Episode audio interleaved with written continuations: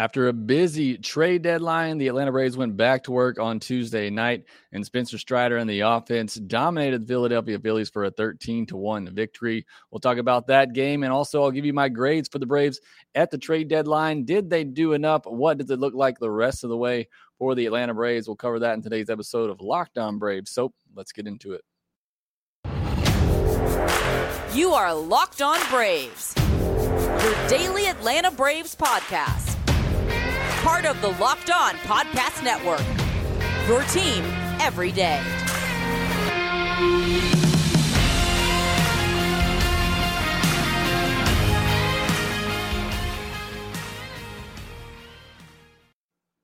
Hey, and welcome back to Locked On Braves, part of Locked On Sports Atlanta, where we cover your favorite Atlanta sports teams each and every day.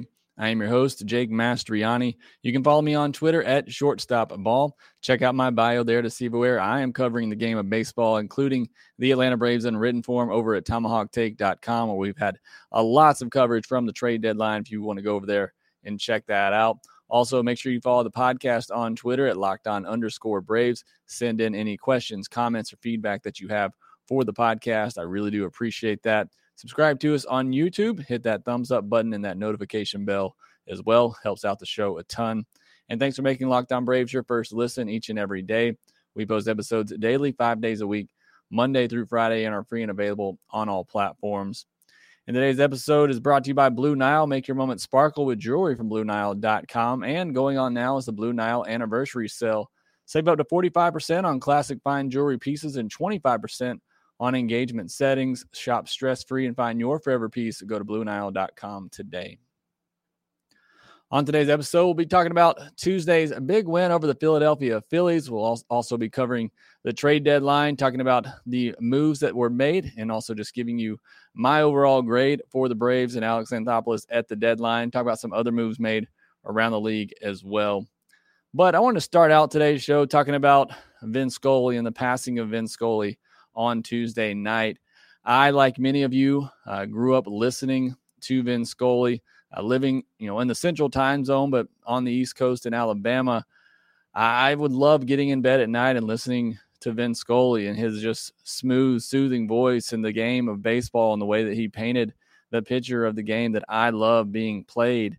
He's the best to ever do it. Uh, he did it for a long time, and he there are many generations of kids, people just like me that grew up listening to the game of Vin Scully. He is a true legend in the game, a great person. Again, the greatest announcer that we have ever known. And it is truly sad to hear of his passing. If you, for some reason, aren't familiar with Vin Scully, I, I encourage you to go check out uh, all of his clips and everything. He called Hank Aaron's 715 home run that I have uh, in a picture behind me here. Uh, he's just again an, an icon in sports, uh, really in in the world in general. Uh, everybody loves Vin Scully, loves hearing his voice. So uh, rest in peace. Certainly was sad to hear that on Tuesday night. Now, getting into the action from Tuesday as the Braves took on the Philadelphia Phillies, they got a big 13 to 1 win.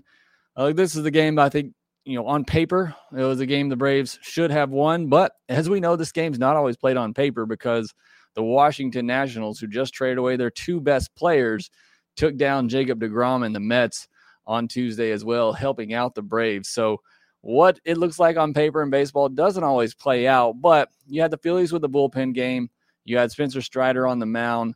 Uh, this seemed like a game that the Braves should win. They actually fell behind one nothing early but then went on to roll to a 13 to 1 victory. I mentioned Spencer Strider worked into the seventh inning for the first time this year, had a career high 13 strikeouts. He just looked dominant. And I talked about this on the postcast with Grant McAuley, which you can find on the Locked On Braves uh, YouTube page as well as uh, the Locked On Braves uh, podcast feed. I was surprised to see a week later that he was facing the same team and they still just could not figure him out because it's something that I I'm curious to see and watch with Spencer Strider as he faces a team for a second, third time. Are they able to make an adjustment to him? Because again, this guy is throwing two pitches primarily. I mean, he's throwing a changeup a handful of times in the game. He's primarily fastball slider. Now, one thing I did notice, he threw a lot more sliders this time around than a week ago when he faced the Phillies. So don't know if that was a strategic uh, changeup in the game plan to throw more sliders after last week he pretty much was all fastballs. So that was one thing I did see different, but still this guy's throwing two pitches and in a, a week span he dominates the exact same lineup. So that gives me great confidence in Spencer Strider going forward that his stuff is still going to play despite, you know, a team seeing him a second, third time down the road. I thought that was a big step for Spencer Strider, but he was just unbelievable on Tuesday night. And I love the comments from Alex Anthopoulos, who was interviewed on the TV uh, side of things during the game and said, We don't believe in innings limits. They will monitor Spencer Strider for sure and make sure there is no fatigue or signs of you know him slowing down and did not look like that on Tuesday night. And with you know Jake Odorizzi coming over, they can go to a six man rotation for a little while. They'll need to with a couple of double headers they have coming up, but they can find ways to try to limit Spencer Strider's starts. But I was excited to hear hear Alex say that. Uh, that to me means you know Strider can stay in the rotation the rest of the year as long as he's being effective as he is now. Uh, and I, you know, I think Spencer Strider, if he stays in the rotation, there are no limitations on him. You go into a postseason.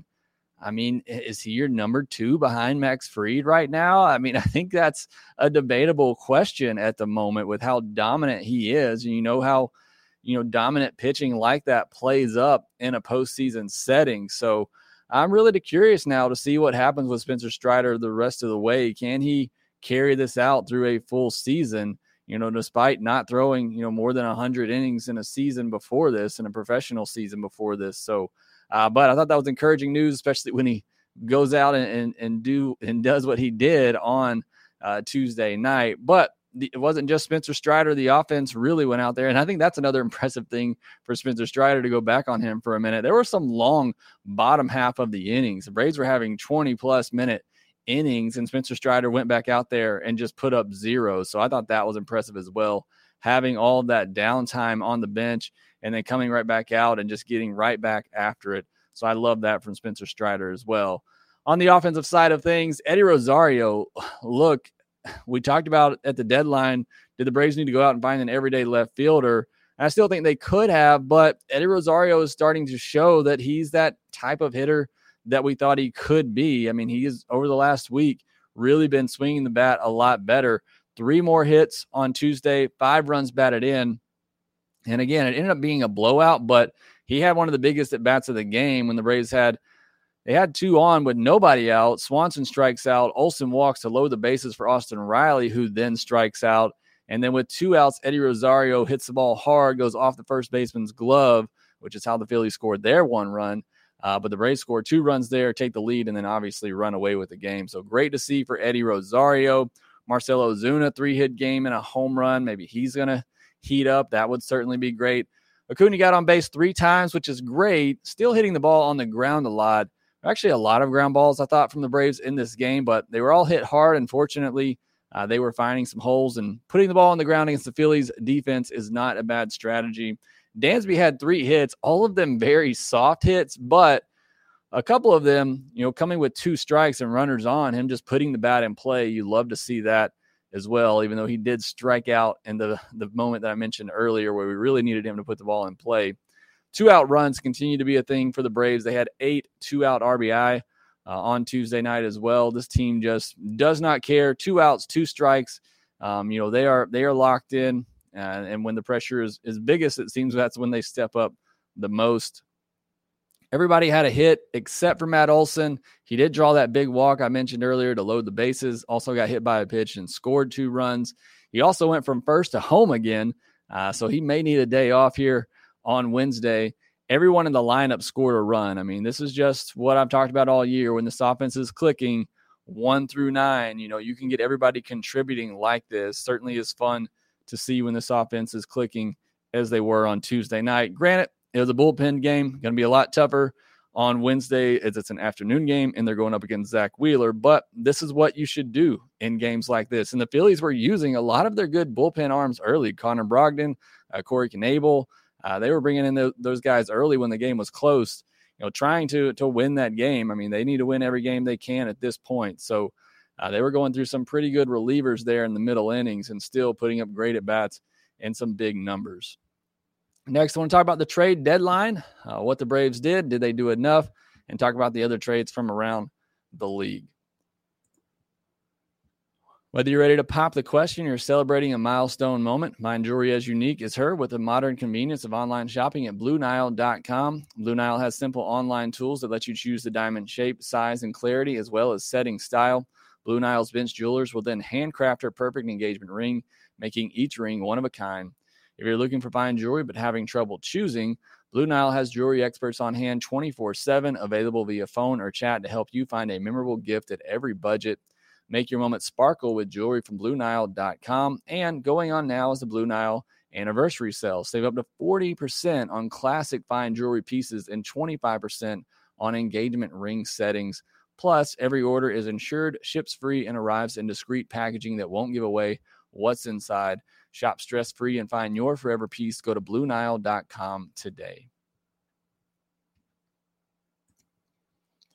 The trade deadline has come and gone. The teams that you have now are, mo- for the most part, going to be the teams that you take down the stretch and into the postseason. So, did the Braves do enough? We'll talk about that in a second. But I want to go through the moves that they did make. They traded for Robbie Grossman on Monday. They traded for Ehire Adrianza, and it ended up being official on Tuesday morning. But they traded for Jake Odorizzi as well.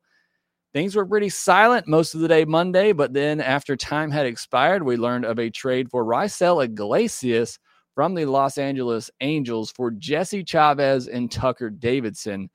This was a huge shock to me, and I think a lot of people. Look, none of the people that the Braves traded for did I talk about, and I didn't hear anybody else really talking about them. I know Robbie Grossman was a name that a lot of Braves fans were talking about at last year's deadline, but he's been having a terrible season this year for the most part. Again, still hitting lefties well. Uh, will be a platoon partner with Rosario, but uh, was not somebody that was on a lot of people's radar. But Raisel Iglesias, this guy just signed a huge deal with the Angels. He's going to be making a lot of money, 16 million each of the next three years. But he is one of the more dominant relievers in, in all of baseball, has been for several years now. These are his age 33 through 35 seasons, which worries me a little bit. But you look at his advanced metrics and you look at his baseball savant page, it's all in the red. I mean, this guy, I know his ERA is over four. He's had some inconsistencies, blown a couple of big saves for the Angels this year. But overall, you look at his metrics and what he is doing, and he is still a dominant pitcher.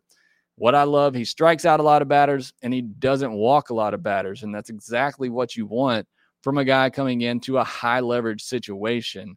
And we talked about the bullpen going into the deadline. Who do you really trust in a high leverage situation in a postseason setting? And honestly, going in, it was Kenley Jansen and AJ Minter. And Jansen, honestly, has been a little shaky at times, at least making things uh, a little sketchy in the ninth inning. Minter, great early in the season, been giving up some runs here lately. So uh, they needed another high leverage guy, and I think from the right side for those seventh and eighth inning, you know, big jams to get out of, and I think they've certainly found that in Iglesias. And like I said, making big money the next three years, but they were paying Jansen 16 million this year. They were willing to pay Will Smith 13 million a year over four years. So Iglesias can step in and be the closer of this team for the next three years if needed, if that's his role that he's going to fill. So I, am good with this move. I feel very comfortable with it. You don't give up much. I love Jesse Chavez and the role that he played for the Braves, and he was outstanding for them. You hate to lose that. Uh, I mean, the Braves gave up a, a, couple of good clubhouse guys in Will Smith and Jesse Chavez, um, some really good clubhouse chemistry type of guys at this trade deadline. But the team talent overall is better as good as Chavez was, I don't think you're going to trust him in the seventh inning going up against the Padres, you know, top three in the lineup or the Dodgers. You know, you need a a dominant type of arm, and that's exactly what Raisel Iglesias is. And so he gives them that at the back end Tucker Davidson going. I love Tucker Davidson. I love his work ethic. I mean, I think the kid can be as good as, as he wants to be, but as he is right now, I mean, he profiles more of the back end of the rotation, fourth or fifth type starter. So I think you're willing to give that up for somebody like Raisel Iglesias, who again, I think is going to give you a, a dominant high leverage arm and somebody who could potentially be your closer for the next three years. And getting paid that much, he uh, he honestly probably should be, and hopefully he pitches like that. But I thought that was a very good move at the last second. Before I give my grade for the Braves, I want to talk about some other trades uh, around the division and around the league. The Phillies, I thought, had a really good trade deadline. They went out and got Noah Syndergaard. You know, he could probably fit number three starter in their rotation. They went out and got Brandon Marsh as well from the Angels. Um, very good defensive center fielder. Uh, once a very good prospect, hitting prospect as well. It hasn't translated to the big league level, but still really young. I liked that move as well, kind of buying low on a, a, a top prospect. Um, David Robertson also went to the Phillies. So the best reliever that was out there on the market. I think there's some better relievers, Raisel Iglesias, who got traded, but uh, David Robertson was one of the top relievers on the market. The Phillies go and get him. The Mets got Mychal Givens and Darin Ruf. And obviously, I'm just talking about deals that went down on Tuesday, not the entire trade deadline. I know the Mets made some other moves as well, but they go out and get a reliever, Mychal Givens. They get Darin Ruf. Really thought the Mets were going to make a bigger move. I thought they'd go after Willson Contreras, who ends up staying with the Cubs, as does Ian Happ. So I'm assuming that the price for those two was just way too high for what teams, not just the Mets or the Braves, in terms of Happ, were willing to give up. So, you know, good on the Braves, good on on the Mets, I guess, for not, you know, overpaying for the player. But I, I thought for sure at least Willson Contreras would be going to the Mets. But they get Ruf uh, platoon guy from the right side to match with uh, Vogelbach and Naquin that they got uh, from the left side. Mychal Givens gives them another solid arm. Tyler, the Twins had a great uh, trade deadline as well. They got Tyler Mahle from the Reds. They got Michael Fulmer for the bullpen, and they got Jorge Lopez from the Orioles, who I talked about. You know, a really good reliever. I just didn't know if he would be available from the Orioles, but the Twins gave up four prospects for him. Um, so the Twins, I thought, had a, an excellent trade deadline, really bolstered their pitching staff. Whit Merrifield, somebody that had, you know, some brief mention and interest for the Braves. He goes to the Blue Jays, as does relief pitcher Anthony Bass. Brandon Drury, somebody that, you know, I think, think the Braves were on probably and should have been on. Uh, he ends up going to the Padres, as does Juan Soto and Josh Bell and Josh Hader. The Padres obviously won the trade deadline with what they were able to do. And then Joey Gallo going to the Los Angeles Dodgers. That was a head scratching move there. And he'll probably go on to be the Joey Gallo that we have known from the past over there. But uh, that was an interesting move. I know a lot of Braves fans had talked about uh, Atlanta possibly getting him, but he ends up going to the Dodgers. So my overall trade grade for the Braves, I'd give them a B plus. And look before the Iglesias trade, I probably was sitting on a you know C plus or something uh, of that nature. It was an underwhelming trade deadline. I thought Alex had done what he needed to do and just making some depth moves, getting Grossman as a platoon guy, somebody off the bench who can hit lefties. You know, getting Adrianza as a utility guy who can you know come in and play multiple positions and can be a pinch runner, can give you a good at bat off the bench. You need somebody to you know, put the ball in play or give you a good at bat, maybe work a walk.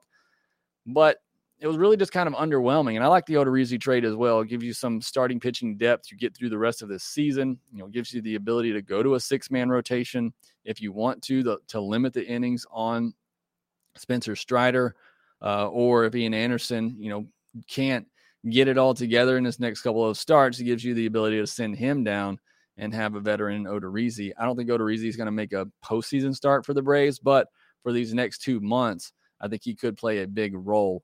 Uh, so you know, before the Iglesias trade, I was probably sitting on a C plus. It was just a you know an average deadline. He kind of did what he needed to do, but nothing spectacular.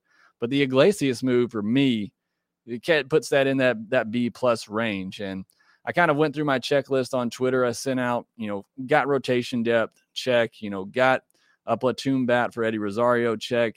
You know, made an upgrade on the bench over Cano with a utility player and Adrianza, check.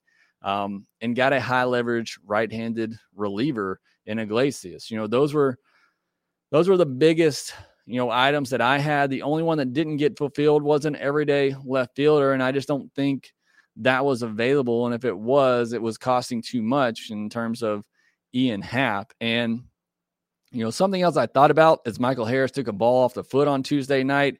Who was the backup center fielder?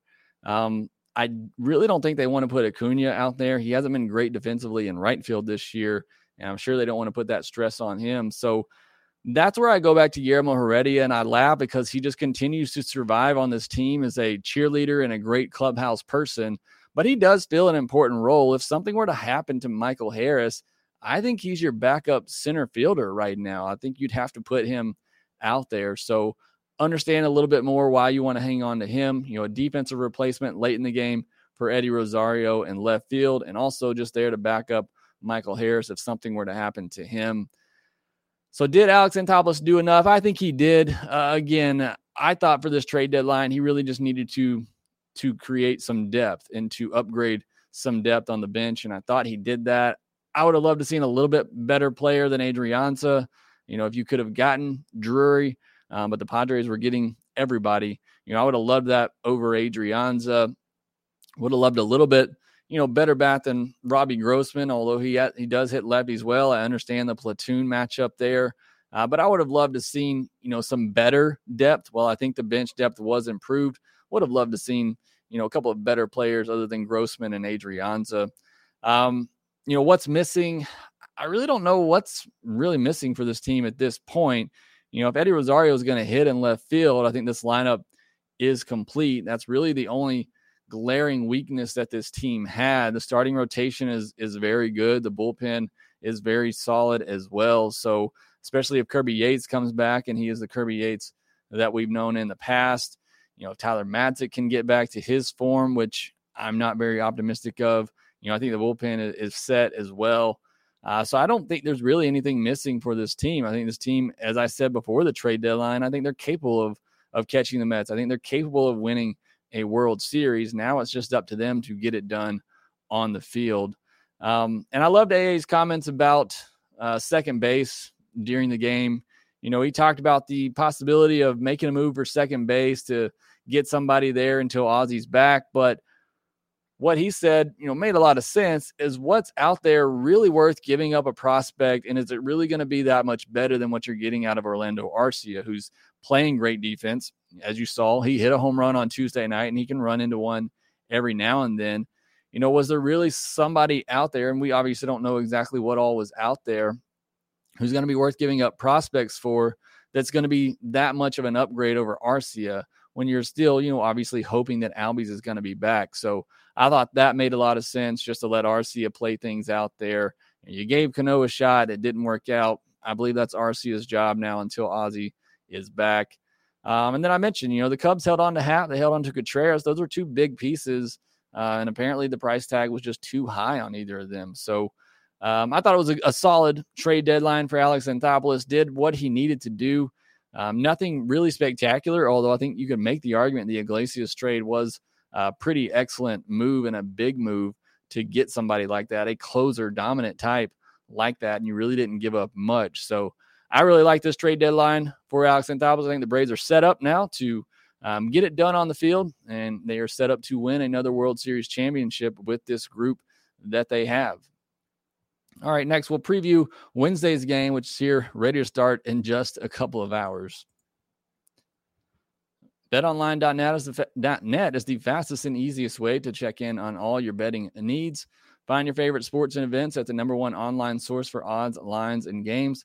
Find review, reviews and news of every league, including Major League Baseball, NFL, NBA, NHL, combat sports, esports, and even golf.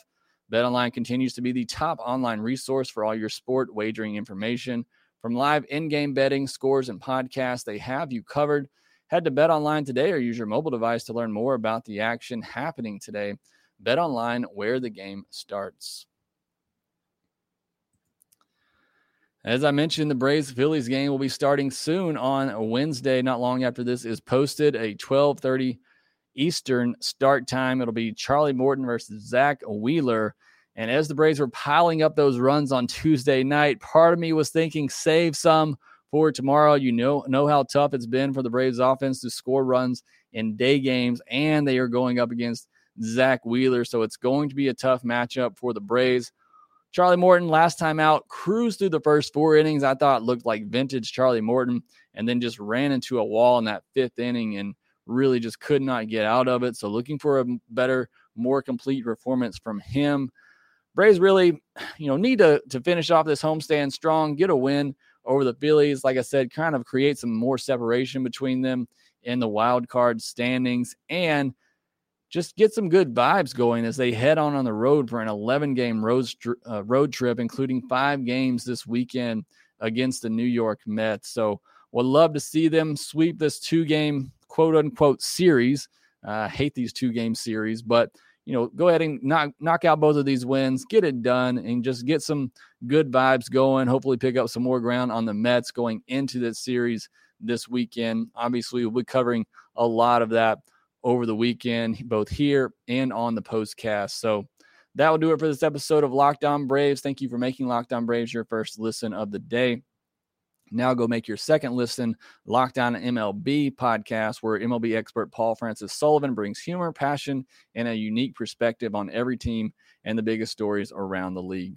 Again, thanks for listening. Be sure to follow us on Twitter at locked on underscore Braves. You can follow me at shortstop ball. Also, make sure that you rate, review, and subscribe to the Locked On Braves podcast wherever you get your podcast. And we will talk to you next time.